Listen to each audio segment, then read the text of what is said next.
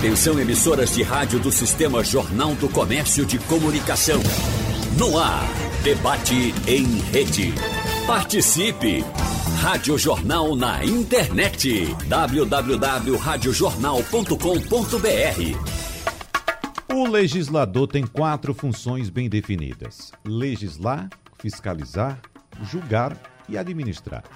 Legislar é a função mais própria, por isso que um legislador integra o poder legislativo. Outra função do legislador é a de fiscalizar.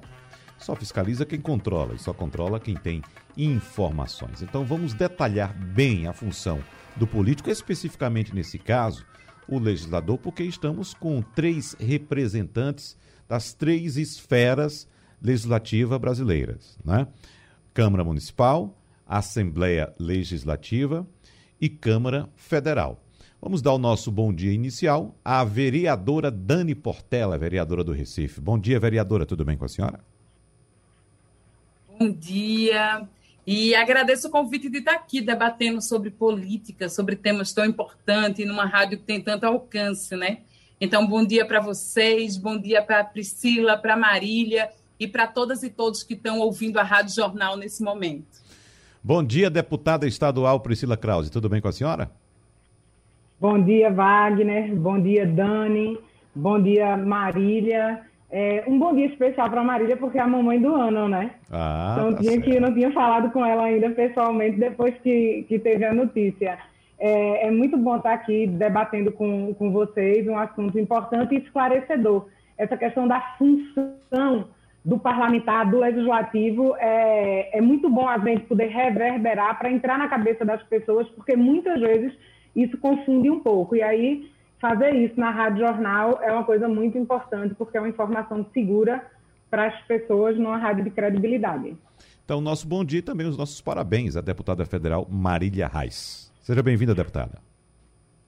Bom dia, bom dia Wagner, bom dia Priscila, bom dia Dani. Obrigada, né, pelos parabéns. É uma alegria estar aqui conversando com vocês, principalmente sobre esse tema, falando sobre o parlamento e falando também sobre o papel das mulheres, a importância de ter um parlamento com a justiça, né, de entre homens e mulheres maior do que o que a gente tem hoje. É, esse papel da mulher que é importantíssimo, e nós temos inclusive uma bancada feminina hoje, né, representando as três esferas do poder legislativo.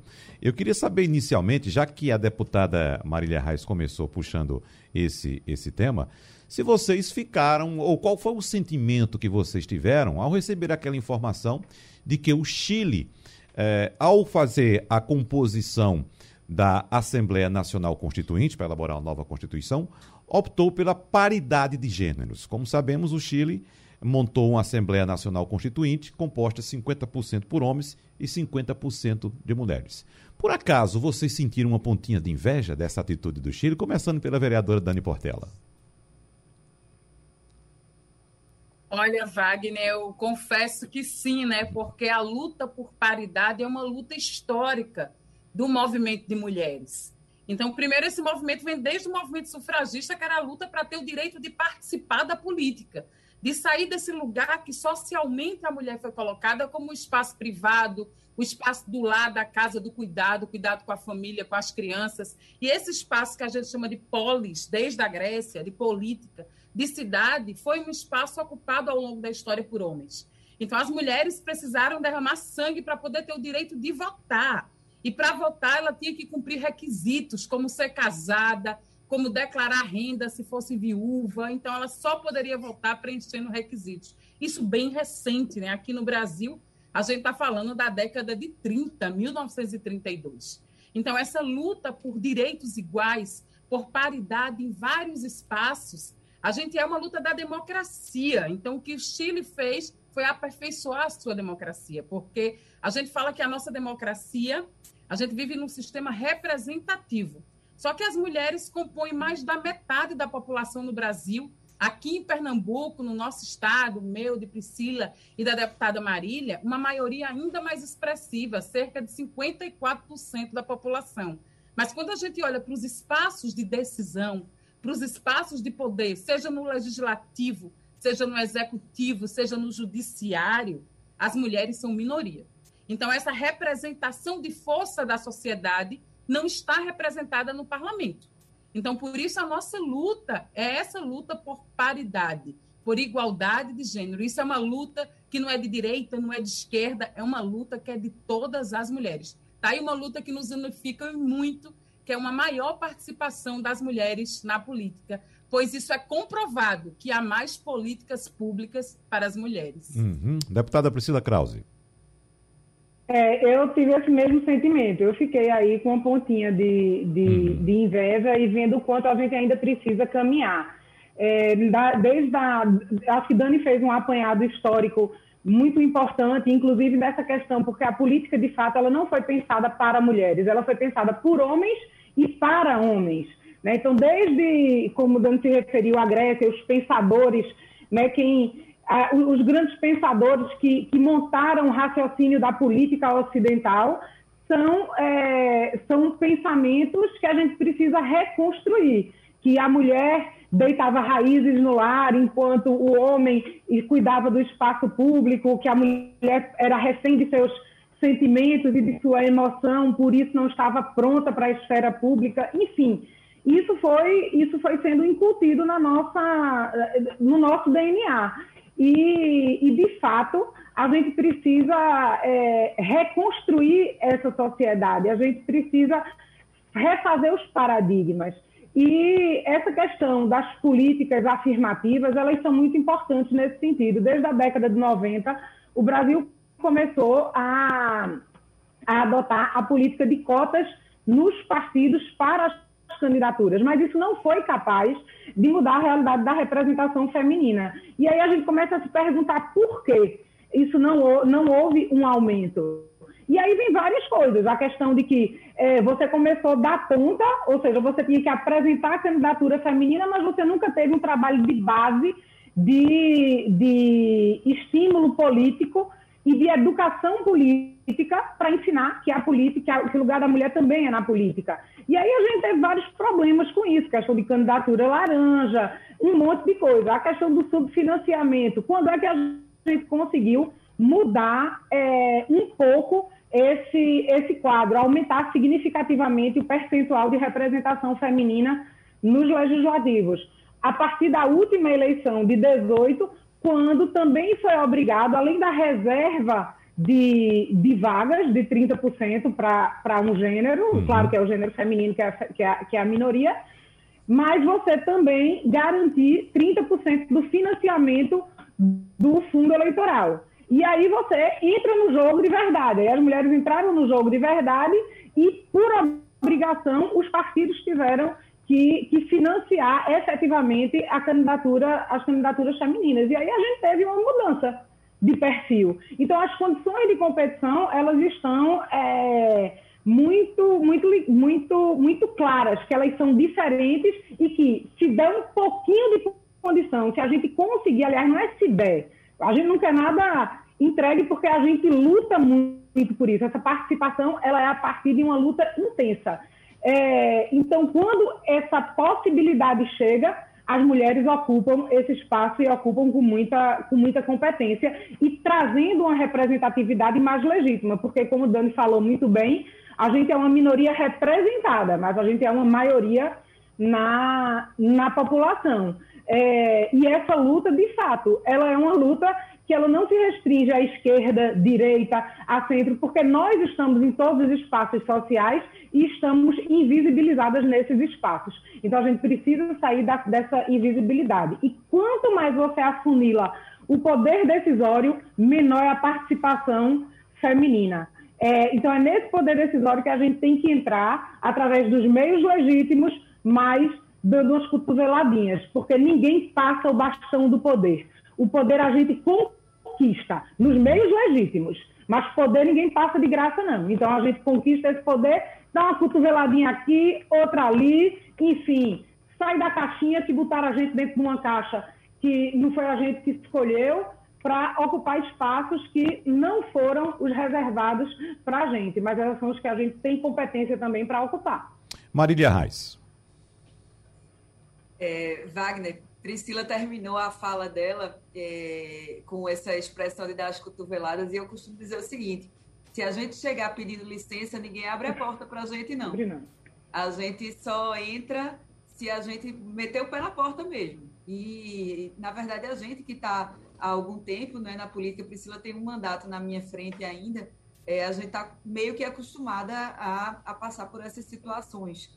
E algo que eu observo também é que no início da minha vida pública, há uns 13 anos atrás, a gente não se dava muito conta do machismo que sofria ou então é, vivia um processo de negação é, do machismo. Quando chegavam para a gente diziam, ah, você é discriminada por ser mulher, precisa mesmo é, no mandato que teve antes de eu entrar lá na Câmara, acho que ela, ela era a única vereadora, a única mulher.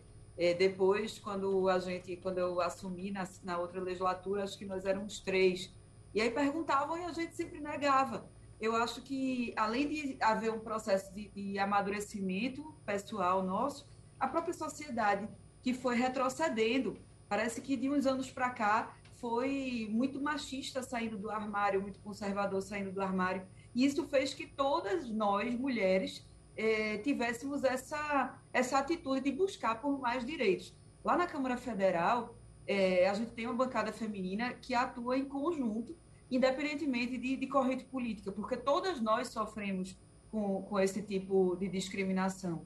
Vários grupos de trabalho que a gente tem compondo deputadas, desde o PSOL até é, deputadas da base do governo Bolsonaro, porque todas nós sofremos esse tipo de discriminação, até porque o papel social que é imposto à mulher é, dificulta muito qualquer outra atividade de fora, porque não é somente a política que foi pensada para homens, o, o mundo fora de casa, o sistema que é fora de casa foi pensado para os homens. Então, se uma mulher quer entrar na política, a mulher é líder comunitária. Ela quer fazer política, ela antes de sair de casa, ela vai é, dar o café dos meninos, mandar os meninos para a escola, deixar o almoço pronto, ajeitar o marido, sai. Aí vai, faz a política dela, volta, resolve alguma coisa da casa das crianças. É, é muito mais, é uma sobrecarga muito grande. E ainda que ela tenha alguém para ajudá-la nisso, a carga de administração dessa estrutura de casa é em cima da mulher. O homem não, o homem sai de casa, vai, conversa com um, conversa com outro, para na esquina, toma um cafezinho ali, é, fala,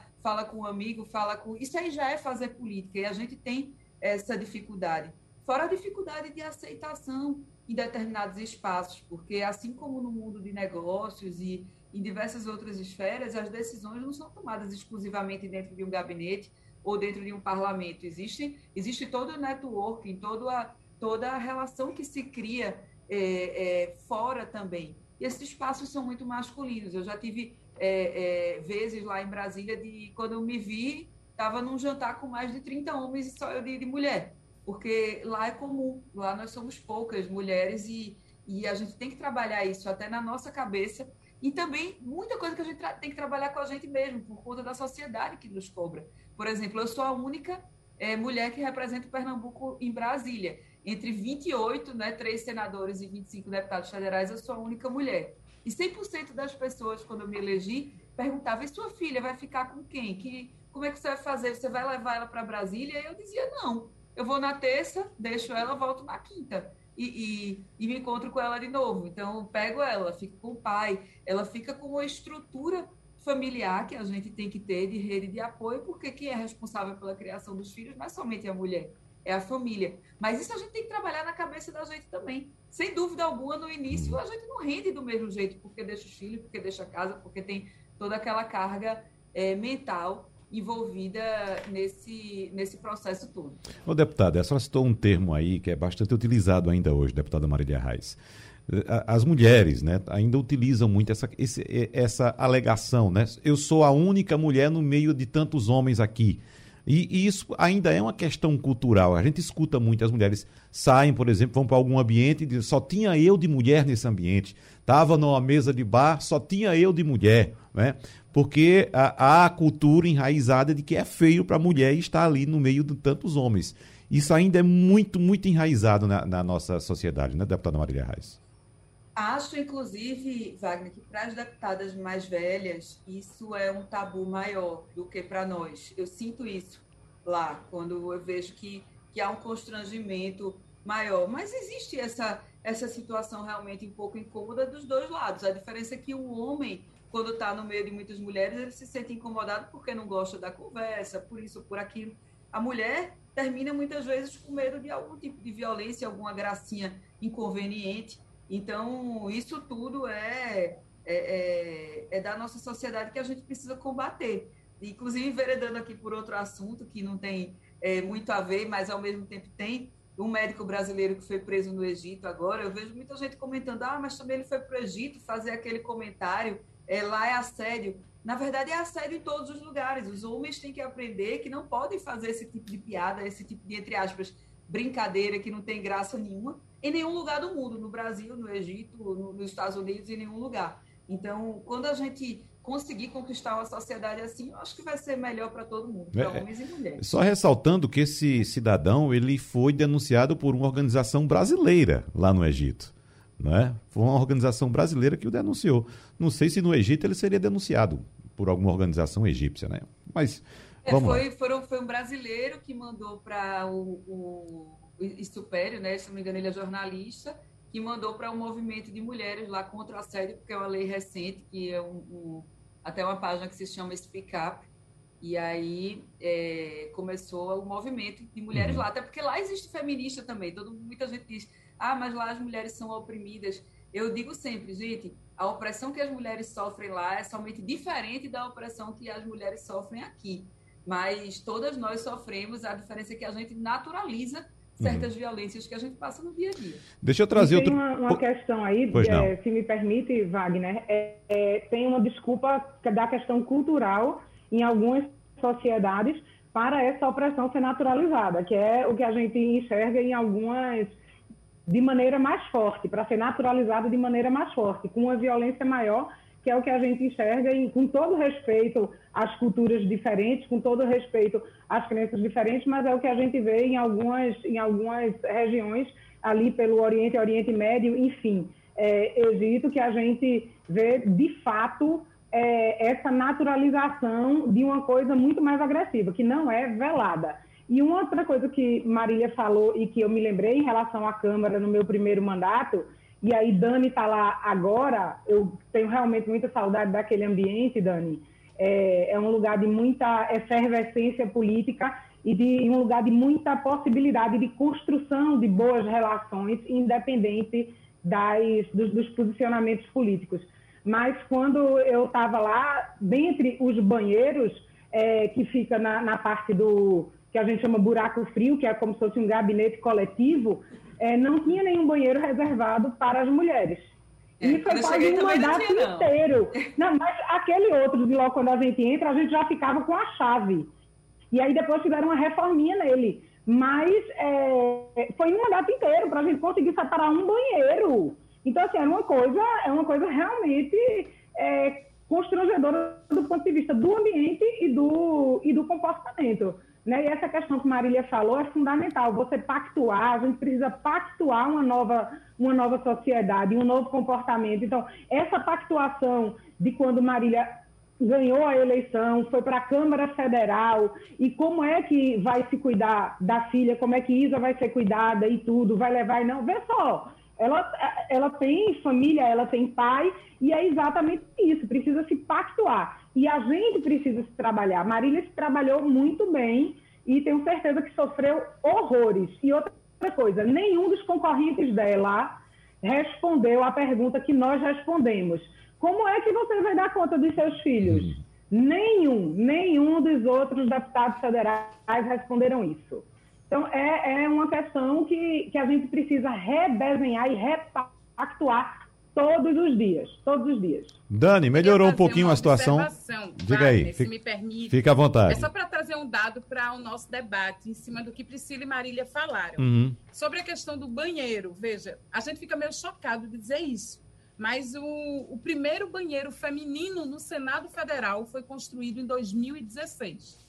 Nós temos senadoras eleitas desde o processo de redemocratização do país e não existia banheiro dentro do plenário. As senadoras tinham que sair durante a votação e usar o banheiro do final do corredor. Então, quando a gente diz, ah, isso é uma questão arquitetônica, isso é um detalhe. Isso não é uma questão de arquitetura, o detalhe. Perfeito. É a construção do não lugar. É dizer que aquele lugar não foi pensado para os nossos corpos, não foi pensado para ser ocupado por as mulheres. E como Priscila falou e Marília falou da questão de cultura, eu trago um dado que para mim é impactante e chocante.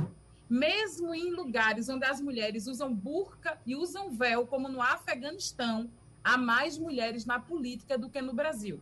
O Brasil está no ranking dos piores países do mundo de representatividade feminina. Até em lugares que a cultura é muito mais dura com as mulheres, existem mais mulheres na política. E essa baixa representatividade, ela está em todos os níveis, federal, estadual e municipal. Então, veja, você fala, Priscila foi a única vereadora, Marília tinha três. Agora se comemora que eu estou na maior bancada de mulheres da história, são sete. sete é. e 39. Uhum. Então, se a gente olha para os parlamentos, as mulheres não ocupam, seja no parlamento federal, estadual, municipal, nem 14% das cadeiras não. legislativas. Então, isso Olha, reflete é. uma baixa representatividade das mulheres na política, em especial, é. aí eu falo do meu lugar, das mulheres negras. Se é. tem 14% de mulheres, se a gente sai da questão gênero e entra na questão raça, 1,7% são mulheres negras. E a violência política que todas nós sofremos é uma coisa que vem aumentando né, nos espaços legislativos, espaços que muitas vezes são para ser de fala e em vários momentos funcionam como silenciamentos. E só acrescentando uma questão desse do banheiro, é, não sei se precisa se lembra, mas a gente ficou com a chave porque a gente se juntou e mandou trocar a fechadura e, e mandou fazer Foi. as cópias, porque senão, se ficasse pedindo também, ninguém ia fazer. Foi banheiro não. Exatamente, assim, Jô, que era o garçom é, que protegia a gente. É, a gente mandou trocar, a gente só Marília trocar. Agora... e Priscila, quando foram vereadoras aqui, receberam a carteira funcional escrito vereador. Nessa legislatura é a primeira Exato. vez. Bem, a gente acha que isso é um detalhe, não é um detalhe. Pois Essa é, é a Dani. primeira legislatura que a minha carteira vem escrito vereadora. Pois é, Dani, e essa questão do amadurecimento, para a gente ter noção que isso é uma violência é, e que isso é uma discriminação, é um não lugar, a gente vai de fato adquirindo com o tempo. Porque quando eu recebi a, a carteira vereador, ali estava. Quando Marília recebeu, ali estava. Quando eu cheguei na Assembleia e nós recebemos a, a, o material deputado, nós mandamos voltar. Muito bem. Não, não aceito. Ah. Não aceito. Não é deputado Priscila Krause, é deputada Priscila Krause. Então, assim, isso é de fato uma, uma vivência e um amadurecimento que a gente vai, que a gente vai conquistando. Senhoras parlamentares, vai, né? eu preciso fazer o um intervalo. Só, um minutinho só, só deputada. Mano, finalize, por favor. Pode finalizar, mas rapidinho, por gentileza. Isso tudo que a gente passa, é importante que a gente represente lá no parlamento, porque as mulheres passam todos os dias nas suas vidas normais no seu mercado de trabalho. Então, por isso que é importante ter mais mulheres no parlamento e na política. Existe uma ideia na cabeça de grande parte, acredito que até a maioria do eleitor brasileiro, de que o, o vereador, o deputado estadual, o deputado federal, o senador, ele pode é, realizar quase tudo na política, né? Inclusive obras também. Então, por exemplo, vereadora Dona, Dani Portela, quantas galerias a senhora já mandou desentupir, ou limpar canais, ou calçar ruas? Deputada Priscila Krause, quantas quantas UPAs a senhora mandou construir, não é? Quantos postos de saúde? Deputada Marília Reis, e a estrada que a senhora mandou fazer, quando é que vai sair? Então, há muito essa cultura. Então, começando por você, Dani, como mudar essa cultura e levar para a população, para o eleitor, a percepção correta de o que é ser um parlamentar? Olha, a primeira coisa, Wagner, que eu considero fundamental é a nossa própria atuação e as promessas que as políticas e políticos fazem na época da eleição, viu? Eu agora, como candidata, peguei material de campanha dizendo vou construir, construir, vereador, uhum. vou construir um hospital, construir hospitais veterinários, construir clínicas. Veja, você está divulgando uma verdade no seu material de, de, propaganda política. Então, começa desse compromisso de nós, enquanto ainda quando a gente está como candidato à reeleição ou à eleição, de trazer a clareza do nosso papel enquanto legisladoras, legisladoras municipais, estaduais e federais. Então, a gente está aqui para legislar, para criar leis. Mas essas leis, elas têm um teto bem pertinho da nossa cabeça, que é uma coisa que surpreende para mim, que sou a única novata aqui, né? Então, Priscila já está há muitos anos, Marília está há muitos anos, mas eu estou no meu primeiro mandato, que inclusive a gente tem chamado de mandata para provocar mesmo essa ocupação de mulheres no espaço do parlamento, mas a gente encontra um teto aqui, que o nosso papel é legislar, no meu caso, criar leis municipais, só que essas leis não podem gerar despesas. Então, eu não posso, numa lei, gerar despesa para o executivo municipal, ou seja, para a prefeitura. Então, são leis que têm limites que precisam estar nas leis orçamentárias do município. Então, o nosso papel principal é legislar, é também, acho que, uma coisa que representa muito. E talvez o vereador, é, Priscila e, e, Marília, que já passaram pela vereança, entendem o quanto a vereança é quem está lá na ponta, quem está mais próximo, e justamente faz essa ponte né, entre a população e o poder público, entre a população e o executivo. Mas a gente pode indicar a gente pode requerer ao prefeito, mas a gente não pode executar. Então, acho que a gente precisa, desde o nosso compromisso com as campanhas eleitorais, dizer esse compromisso com a verdade, de dizer os limites da nossa é, função como legisladora, mas a gente pode fazer muita coisa como legisladora, que é justamente fiscalizar, fiscalizar as obras, fiscalizar a execução, os projetos de lei que vêm do executivo. A gente pode legislar com uma série de, de de teto aqui, bem pertinho da nossa cabeça, mas construir a gente não pode. Eu posso pedir à Secretaria de Obra que faça alguma obra. Pedir não significa que eles vão aceitar. Tanto é que, assim, requerimento é o que a gente mais faz. Assim, a gente já fez mais de uma centena deles nesse começo, justamente pedindo às secretarias do município, indicando a necessidade de fazer, mas quem efetivamente vai levar a política pública até a ponta, até a população, é o poder executivo. E o legislativo está aí para fazer essa cobrança, essa fiscalização.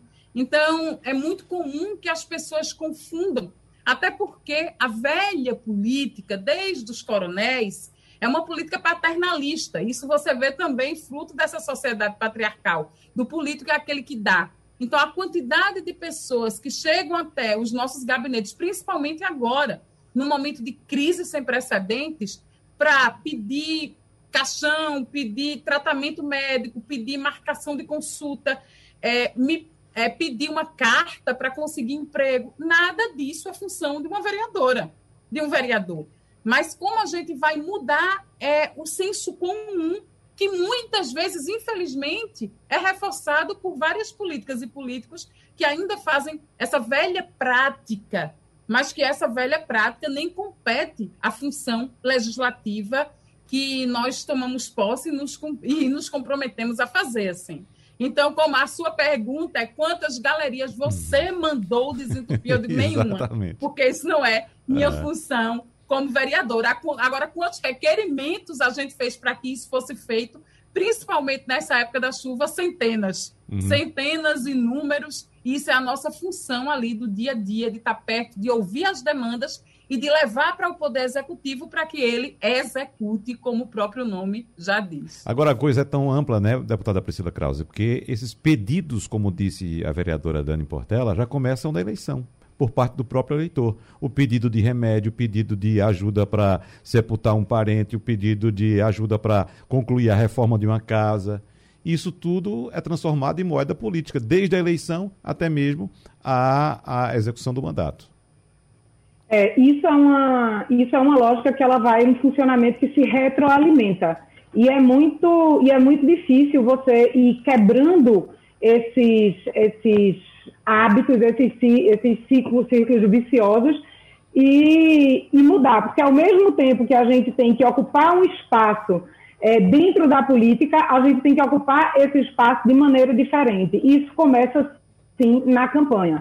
Você tem uma certa deseducação por parte da, da, sociedade, de uma maneira geral, e você tem, e aí eu não vou chamar de deseducação, eu vou chamar de irresponsabilidade é, por parte de alguns políticos que fazem exatamente isso, vão além do que a sua função permite. Então é muito comum a gente chegar em algum lugar e dizer assim, é, candidata, enfim, vereadora, deputada, a minha rua a senhora calça, e eu faço, eu não calço rua.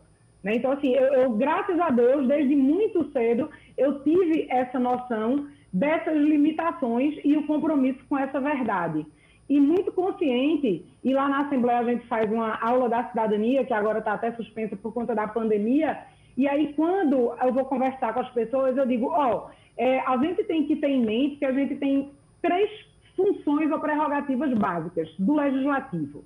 O primeiro é legislar, e aí eu queria chamar atenção para isso, porque em relação a esse teto que Dani falou, a gente tem essa limitação muito forte, é, inclusive a, a Constituição pernambucana, ela destoa de praticamente todas as outras constituições é, dos estados brasileiros, porque traz esse limite que a Câmara Municipal também tem, a nossa lei orgânica também tem, é, a gente tem que ter um cuidado com essa ânsia da produção legislativa. Eu me lembro que no meu primeiro mandato tinha uma, uma ONG muito respeitada que fazia um trabalho e era um trabalho que estava que, tava, que era possível fazer no momento que nem redes sociais existia. E fazia um ranking da produção legislativa. E aí eu disse à minha assessoria, disse, podem ter calma, eu não vou ser a primeira nunca, não quero estar entre os 10 primeiros, nem os 15 primeiros, porque, veja, a gente tem um arcabouço legislativo que a gente precisa aperfeiçoar e colocar para funcionar. Necessariamente, a gente não tem que ter uma lei toda semana sobre tudo. Pelo contrário, a gente tem um excesso de regulamentação. E esse excesso de regulamentação atrapalha a vida das pessoas. Então, a gente tem sim a função de legislar, mas a gente tem que fazer isso com muita responsabilidade. E dentro dessa função de legislar, tem uma questão que é fundamental e que, inclusive, justifica, em parte, a existência do parlamento que é votar o orçamento. Entretanto, a gente tem uma, a gente tem um sistema tão truncado do ponto de vista da representatividade e da, do ponto de vista da separação de poder que as casas legislativas, exceto o Congresso Nacional, é cíclico isso no Congresso Nacional, mas as, Câmara as câmaras municipais e a Assembleia Legislativa, elas são casas homologatórias do orçamento que o governo manda. Como se, como se o orçamento não fosse, na verdade, um pacto político que está ali traduzido em números em orçamento os compromissos assumidos durante uma campanha, durante uma gestão. Porque se eu tenho um discurso, se eu sou um governante e tenho um discurso, por exemplo, como o governador do estado de Pernambuco tem, e coloca que a proteção à mulher, o combate à violência ela é e a, e a promoção da igualdade de gêneros é uma é uma prioridade, mas ele coloca para é, a manutenção das casas de acolhimento que existe, coloca um orçamento de 50 mil reais, ele não tem compromisso coisa nenhuma. Ele não tem compromisso coisa nenhuma. Se ele tem compromisso com, com, com, por exemplo, a questão da melhora das estradas, e tem o Caminhos de Pernambuco, e ele corta de um ano para o outro 50% desse orçamento, ele não tem compromisso coisa nenhuma. E faz um orçamento de 100 milhões para propaganda, que é um orçamento histórico. Então, essa função, o legislativo tem aberto mão disso. E eu venho batendo nessa tecla constantemente. E aí tem uma outra coisa que cabe a nós constitucionalmente. A reserva parlamentar das as emendas da reserva parlamentar para indicar aquilo que vai ser executado. No Congresso Nacional, essas emendas elas são quase, quase que automáticas. Tudo estando de acordo, você tem inclusive um sistema que você acompanha. Embora todas as emendas, até porque todas as leis são impositivas, então me incomoda muito quando diz assim, não, porque a emenda é impositiva. Veja, está dentro de uma lei orçamentária. A lei ela tem que ser impositiva, porque ela não é lei, ela é uma recomendação. E aí, veja, aqui no estado de Pernambuco, as emendas elas não são é, dos parlamentares, elas não são executadas. Só executada emenda parlamentar governista. E parlamentar da, é, da oposição só é executada se você, por exemplo, aí é executada. Se você coloca para uma instituição renomada, que já tem todo, como é o caso da, por exemplo, GAC, Fundação Terra, Altino Ventura, elas conseguem. Por quê? Porque elas estão, se colocam acima dessas coisas. Agora, se você coloca para o IPA furar um poço em determinado distrito de determinado município, é muito difícil que isso aconteça uhum. se você não for um deputado da base. E aí, uma outra função que é fundamental e que a gente esquece, falar por quem a gente representa. E isso está em crise por conta das redes sociais. E aí a gente tem que aprender com esses instrumentos de uma democracia direta dentro dessa estrutura de democracia participativa. E aí uma outra coisa que é fundamental e, é, e diz muito, inclusive, do meu próprio trabalho, a função e a prerrogativa, a obrigação de fiscalizar. Fiscalizar. Veja, é, não é uma, uma prerrogativa da oposição apenas, mas a gente tem uma cultura de que só quem fiscaliza é a oposição. Não deveria ser assim, porque a fiscalização ela não diz respeito apenas à corrupção, ela diz respeito à qualidade do serviço que é entregue à população, do hospital, da escola, do posto de saúde, da qualidade da malha viária. Infelizmente, na nossa fiscalização, nós chegamos a práticas de corrupção, que é o que está claro, por exemplo, nas, nos nossos atos de fiscalização nessa pandemia em relação à Prefeitura da cidade do Recife, que continua com o mesmo modus operandi. Então, assim, essa fiscalização, ela é fundamental, porque ela é exatamente o processo de pesos e contrapesos numa estrutura de poder. Porque se você dá um poder ilimitado e esse poder ele não é questionado, necessária, necessariamente e obrigatoriamente ele vai cometer abusos, porque o poder leva a abusos. Então você tem que ter o contraponto. É por isso que a oposição ela é um elemento constitutivo da democracia, porque ela faz esse deveria fazer esse jogo de pesos e contrapesos. E a fiscalização deveria estar presente na ação de todo aquele que tem um mandato popular. E aí trazendo uma coisa especificamente, a nossa atuação, por exemplo, impediu que no final da última, da última legislatura, a, do último mandato, a Prefeitura do Recife, nos últimos cinco dias de governo, comprasse 11 imóveis por 50 milhões de reais. Quantas coisas nós impedimos, de, conseguimos impedir, ou pelo menos conseguimos dar luz que estava acontecendo durante essa pandemia, que é momento de sofrimento para muitos, para muitos, muitos, muitos, mas infelizmente foi momento de uma farra financeira, de uma farra orçamentária para alguns que não têm o menor respeito pela vida das pessoas. Então, ao parlamentar cabe muita coisa. Agora a gente precisa saber usar os nossos instrumentos e precisa também, aqueles que têm compromisso, fazer um trabalho de conscientização e de educação da população para saber o que deve cobrar de cada um e o que cada um tem a obrigação de entregar. Deputada Marília Reis. Wagner, essa é uma situação, eu acho que é decorrente até mesmo da nossa democracia ser muito jovem, né? As pessoas, os cidadãos, de uma maneira geral, não, não conseguem diferenciar os papéis do poder, dos poderes da República, principalmente executivo e legislativo. Talvez por isso que, normalmente, os legislativos, seja em qualquer esfera, eles terminam tendo a maioria governista construída, porque precisam dessas ações que chegam até a ponta para ganhar votos, para ganhar a confiança das pessoas.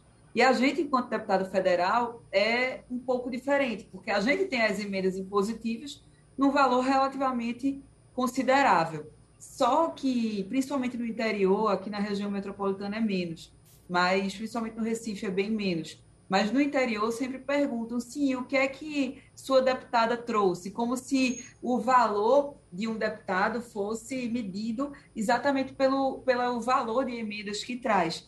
Mas eu sempre explico, eu explico, gente, não adianta você trazer milhões e milhões de emendas e estar tá ali votando em algo no Congresso, ou compactuando, ou apoiando alguma coisa que não é favorável para a população. Isso, claro, depende muito do, do ponto de vista ideológico de cada um. Mas, por exemplo, é, em relação à reforma da Previdência, à reforma trabalhista, há várias questões que nós é, já discutimos, ao auxílio emergencial, que é algo que está mais próximo aqui da vida da gente. Quem decidiu o auxílio emergencial fomos nós no Congresso. E, normalmente, quem vota de acordo com o governo, com, com o que o governo federal quer, ou seja, o que é que o governo Bolsonaro queria? O governo Bolsonaro queria mesmo que o auxílio emergencial fosse diminuído, não queria o auxílio emergencial de 600 reais. Aquelas pessoas que votaram para se manter o auxílio é, abaixo de 600 reais é, têm mais emendas do que nós, que votamos contra, que somos oposições, porque nós só temos as impositivas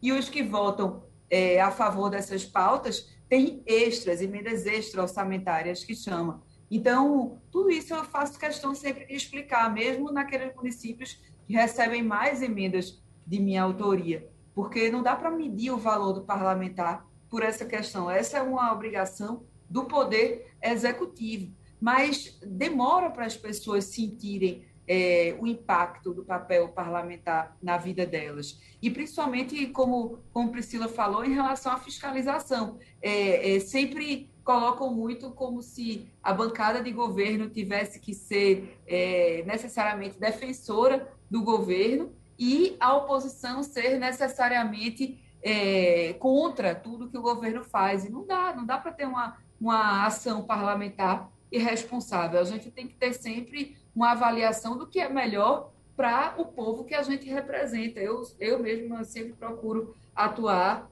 é, atuar dessa maneira. Em relação à produção legislativa, é, é complicado mesmo, porque a gente tem que medir muito o impacto do que é que aquela, aquele parlamentar faz. Muitas vezes você não produziu uma lei, mas você está ali no movimento, numa, num movimento para defender professor, no movimento para defender aluno, para defender profissionais de saúde, que não geraram necessariamente um instrumento legislativo, uma lei, um requerimento, ou isso aquilo, mas você está ali se posicionando, você está ali mostrando o lado que você está. Então, é, as pessoas precisam avaliar dessa maneira. Não adianta chegar e dizer, ah, fulano fez X requerimento, X projeto de lei. Às vezes o vereador, o deputado estadual, federal, faz uma produção legislativa enorme dessa, mas não está ali, não conhece o dia a dia das pessoas, não está ali escutando as pessoas no dia a dia, não conhece cada, cada lugar da cidade. Então, é, essa cultura eu acho que é decorrente, Wagner,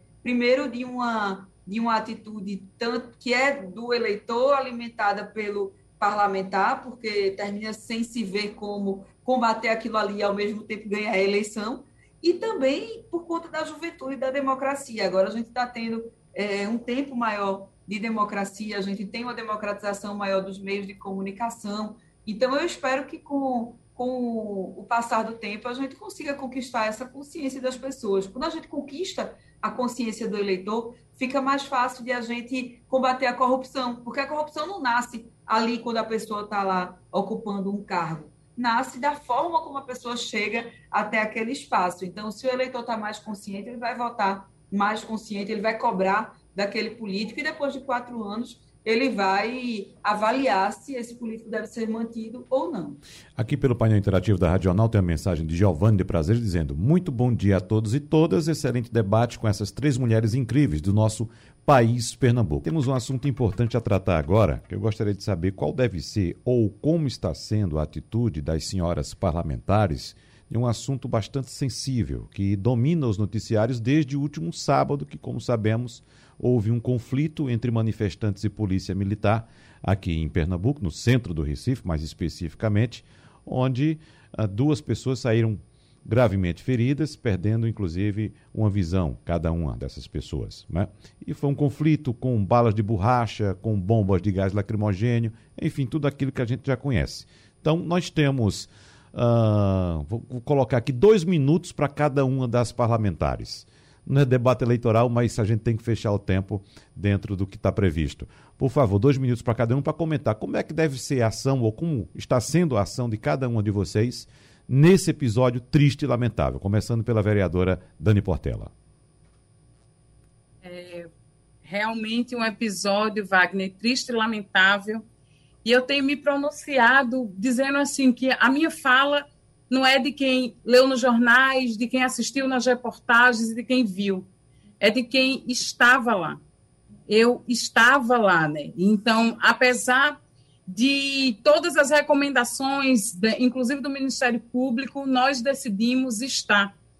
Um protesto pacífico, praticamente todo mundo estava com as máscaras adequadas, com PFF2, N95, distanciamento em fila. E eu estava na linha de frente, ninguém me falou. Na hora que a manifestação ela chega, o que aconteceu ali foi uma emboscada.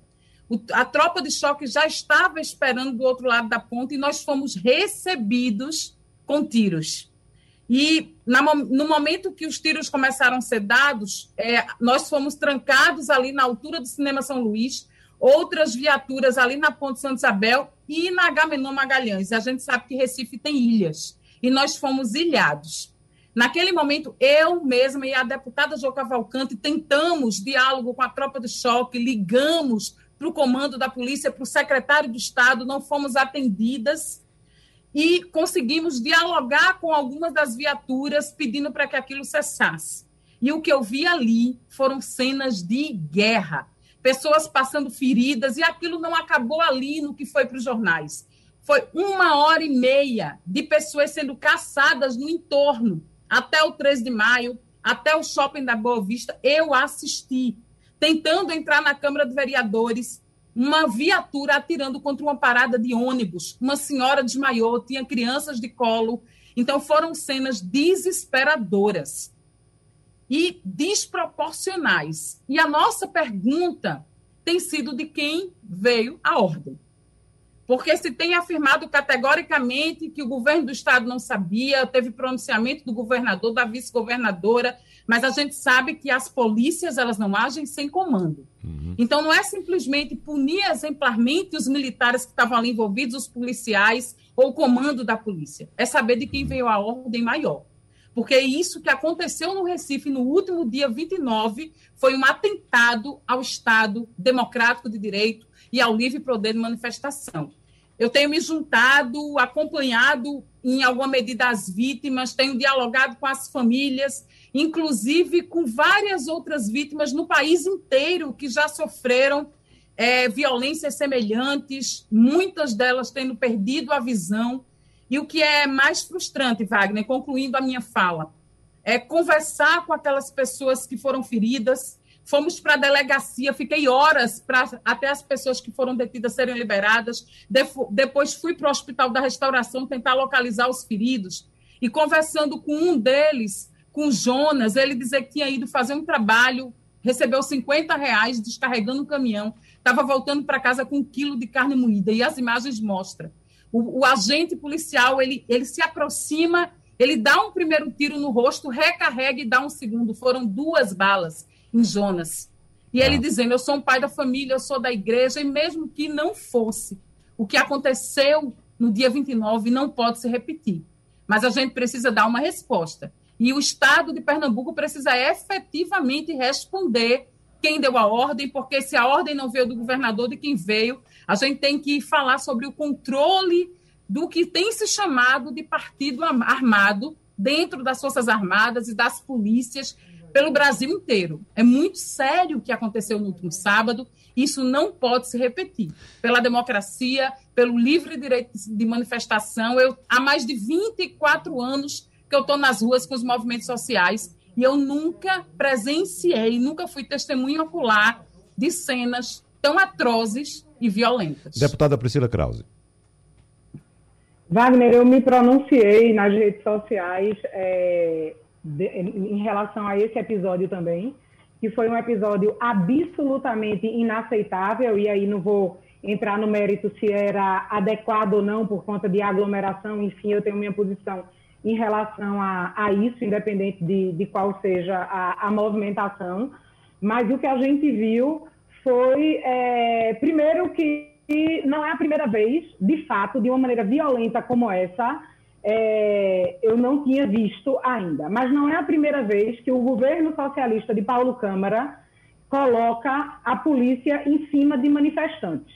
Já colocou em cima de professor e já colocou em cima de servidores da saúde, inclusive com a cavalaria, que obedece ordem e que, na sua grande maioria, são policiais comprometidos com a lei. Agora, o que a gente viu acontecer é uma absoluta é, falta de liderança e de responsabilidade do governador. Dani, eu lhe digo, a ordem quem dá é o comandante em chefe da polícia. E o comandante em chefe da polícia é o governador do estado. Meu pai foi governador do estado. E quando existia qualquer coisa desse tipo, ele acompanhava pessoalmente as ações. E nunca aconteceu, num momento político gravíssimo, num momento político também complicado. Uhum. O meu pai antecedeu o governador Miguel Arraes. quando voltou em 80, na campanha de 86. Foi meu pai que passou para ele a, a, o, o governo de Pernambuco e haviam várias manifestações. E ele estava à frente para conter coisas desse tipo. Então não venha, com todo o respeito que eu tenho à vice-governadora Luciana Santos, com todo o respeito que eu tenho ao governador Paulo Câmara, não venham colocar no, no colo de outro, não. A ordem parte do comandante em chefe. Assuma a sua responsabilidade, governador. Porque para ser governador não só tem o bônus do título, não. Tem o ônus das responsabilidades. E o senhor é o comandante em chefe da Polícia Militar de Pernambuco, das forças policiais de Pernambuco. A responsabilidade é sua, do seu governo, pela violência que foi cometida. E isso precisa ter resposta e precisa ter competência. Se não tem liderança, não devia estar no cargo que está. Coisa que eu sempre disse. O governador Paulo Câmara ele é carente do maior pré-requisito que existe para estar nesse lugar, capacidade de liderança. E agora mostra falta de coragem a assumir. O senhor é o comandante em chefe. Infelizmente, esse é o comandante em chefe que a polícia de Pernambuco tem. E é esse Deputado, o quadro que se vê. Por favor, vamos ouvir a deputada Marília Reis para a gente encerrar rapidinho, por favor, doutora Marília, porque a gente já estourou o tempo, por gentileza. Não venha me cortar, não, viu, Wagner? Por favor. Não, quer, não, quero cortar, não, mas seja rápida, breve, por favor. É. É, Wagner, veja bem, isso que aconteceu, claro, foi extremamente lamentável. Eu não estava presente porque eu estou gestante, realmente evitei fazer parte de um, um movimento com aglomeração, mas ninguém tem dúvida de que apoio, né? Apoio o Fora Bolsonaro, apoio os manifestantes que estavam lá.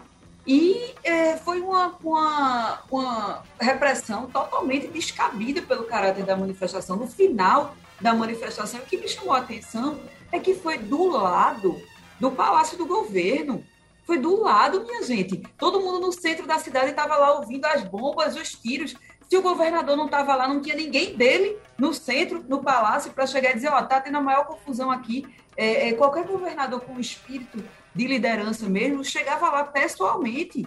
É, é, inclusive, eu postei nas minhas redes sociais um relato de uma, uma moça que disse que na década de 90 estava tendo um protesto e a Raiz foi lá é, falar com o comandante, porque estava reprimindo os estudantes. Ele foi lá e disse: olha, deixa eles aí, só fica monitorando e tal.